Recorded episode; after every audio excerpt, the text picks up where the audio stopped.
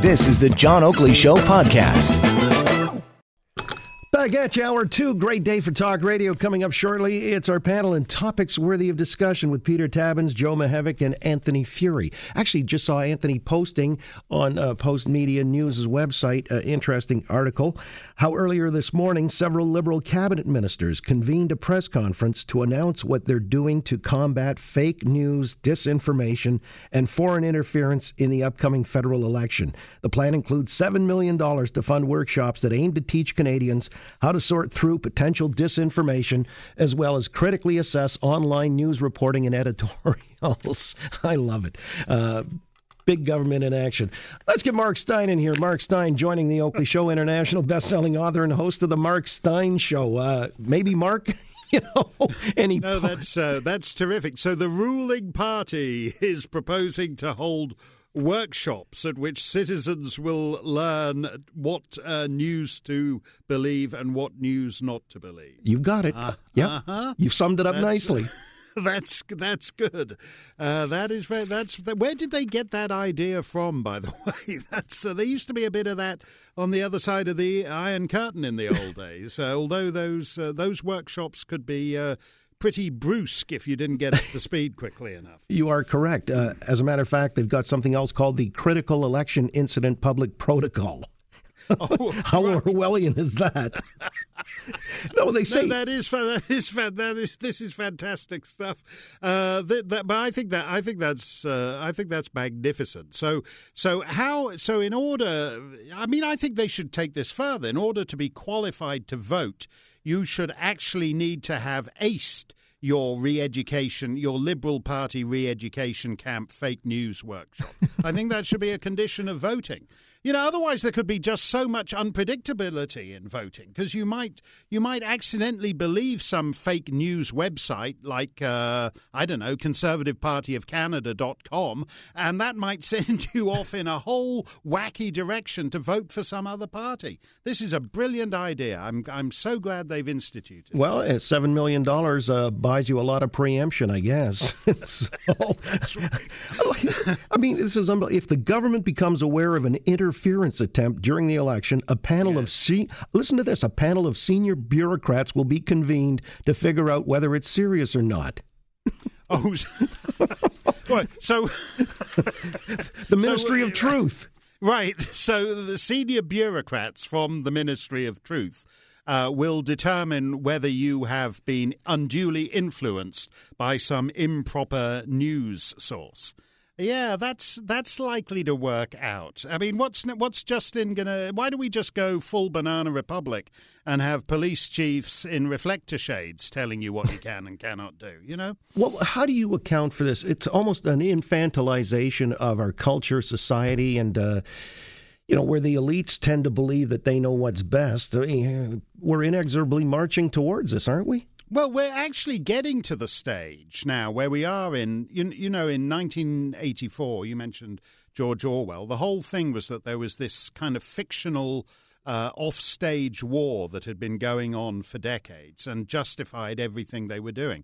Uh, now we've reached the stage where uh, the, the foreign threat, for, ex- for example, Hillary Clinton blamed her election loss on Macedonian content farmers. This is Macedonia. Macedonia is a country that is so impotent it's not even allowed to call itself Macedonia because uh, the bit of Macedonia that's in Greece, the Greeks all object to Macedonia calling itself Macedonia. So in order to be able to join the European Union, it had to uh, rename it uh, rename itself uh, as uh, a blueberry muffin with a side order of cream cheese or something. So it's like its official name is uh, the the the the Republic uh, that was formerly part of Yugoslavia, called the Yugoslavia part of Macedonia, or something like that. Mm. It's not, and yet, and yet, they, the Macedonian content farmers, for about fifty thousand dollars, destroyed the Hillary Clinton campaign and elected Donald Trump. So you think about it. You think about all these campaign consultants. You think about these guys like. Uh, what's he called, Gerald Butt, uh, mm. Butts, who works for all these. Well, he, why do it? Why not just if it's so easy to, to to win elections? Why don't you just say instead of hiring all these million dollar consultants and uh, all the rest of them, why don't you say I'm I'm, do, I'm not I'm doing I'm not doing it that way. I'm just going to give fifty thousand dollars to some gnarled old Macedonian content farmers on the old content farm down in Macedonia, and they'll win the election for me. I don't, you know, this is. and, and suddenly this Macedonia, you know, uh, you know, the liberal Justin Trudeau could really be in trouble, not because of the, that conservative guy. He's useless. He's a loser. But uh, the Macedonian content farmers somewhere out there on the, it's quiet out there. It's too quiet. That could mean the Macedonian content farmers are farming Macedonian content even as we speak. Well, I mean, this, this is the, this that I think I think we should all shelter in place, as they say, until the Macedonian content farm stone storm blows over. Because actually, you know, this bitterly cold weather they say we're having in Toronto right now, it's not actually. It's uh, it's fantastic. It's balmy. I'm walking around in shorts. This whole cold weather thing is just got up by the Macedonian content farmers. The sheeple are easily manipulated. Mm. Mark Steyn is with us, international best-selling author and host of the Mark Steyn Show. Hey, you mentioned Hillary Clinton. Now, uh, some people are suggesting, well, you know, Hillary might take another run up that hill in 2020. I mean, what are your thoughts? I mean, look, uh, we've seen uh, some of the other candidates on offer. I'm not sure she's the worst anymore. Uh, no, everyone has got. It's basically uh, everybody is doing a, a, Bernie Sanders. That whole the, all the Democrats are running as Bernie Sanders. Things that uh, you were that Bernie proposed last time round and Hillary said were pie in the sky, uh, like universal uh, health care, uh, single payer health care, and uh, government pre kindergarten and free college and all the rest of it. Uh, now, everybody in the Democrat Party is actually running like a sort of Canadian NDPer uh, this time round. So if you'd want to talk about foreign interference uh, in other people's elections, I, I think that may be uh, that may be the place to start. These ca- it's interesting. The Democrats uh, have basically there's no place for Hillary because you know Bernie won as far as the party's concerned. He's hmm. turned them into a conventional uh, Euro Canadian Social Democratic Party now.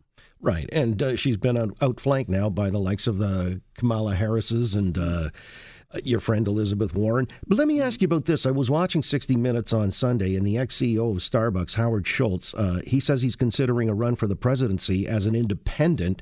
And the real interesting blowback from that is how the Democrats' heads are exploding. Yeah, because they think uh, they don't want, they understand that uh, an independent can win 5% of the vote and actually deliver the electoral college uh, to the other guy. So they're concerned about that. I don't know how that's going to go. Um, you know, Howard Howard Schultz is, is, I mean, Starbucks is the. I mean, I don't get the whole Starbucks thing anyway because it's it's it's brilliant. I mean, and this may be why the guy thinking out because if you'd said to me, if you notice, every other kind of food has got faster over the last century. Mm. Doesn't matter whether you're talking about burgers or fries. Coffee is the only thing that has got slower because before you just used to sit at the counter and say, Give me a cup of Joe, and she'd pour it in your cup, and you'd sit there, and it'd be a bottomless cup. So for a nickel, you could drink coffee all morning and be a nickel. And Howard Schultz is the guy who said, No, no, that's not what people want. People want to pay $6.95 for a cup of coffee and they want to stand there for 25 minutes through, doing a lot of whooshing and froshing, whether you decide you're going to have caramel sprinkles or pepperoni on the top. And if you had come to me with that business plan, I, was, I would, I would, I mean, for a start, he's uh, going to be in a great position. You know, he, he, people will say on election night, you know, when the losing candidate always demands the recount. They'll say, well, polls closed in Florida at uh, 7 o'clock, with still with long lines of people waiting to vote, stretching out all down. Oh, no, no wait, that's just the regular line at Starbucks. I mean, he was. the thing about it is, this guy discovered a business model. If you had said to anyone in the entirety of human history, people will wait 25 minutes uh, to pay for a cup of coffee for six ninety five, and you don't get a refill for that. You don't mm. get a refill. You're back to square one if you say, "Oh well, uh, actually, could you d- uh, have a second one, but uh, hold the pepperoni this time." If you had said that to anyone on the planet throughout human history as a business model, they would have said, You're nuts. Uh, this guy pulled it off. Uh, it, it, would not be uh, prudent to write him off. Uh, I, at this stage because that is some kind of genius. If you can get people to pay six ninety five for coffee, that's some kind of genius, right? There. He could be president. Well, it's as the comedian Lewis Black once pointed out. He was in a Starbucks. He looked across the street, kitty corner, saw another Starbucks, thought he discovered the end of the universe.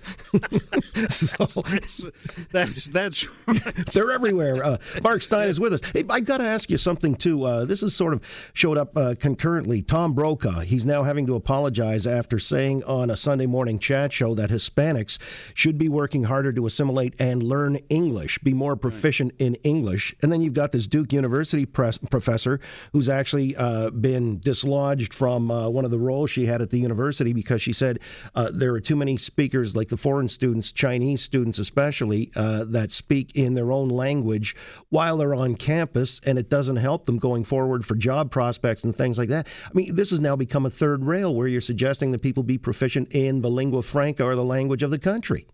Yeah, I think Tom Brokaw is what what happens to uh, progressive liberals when they get out of touch.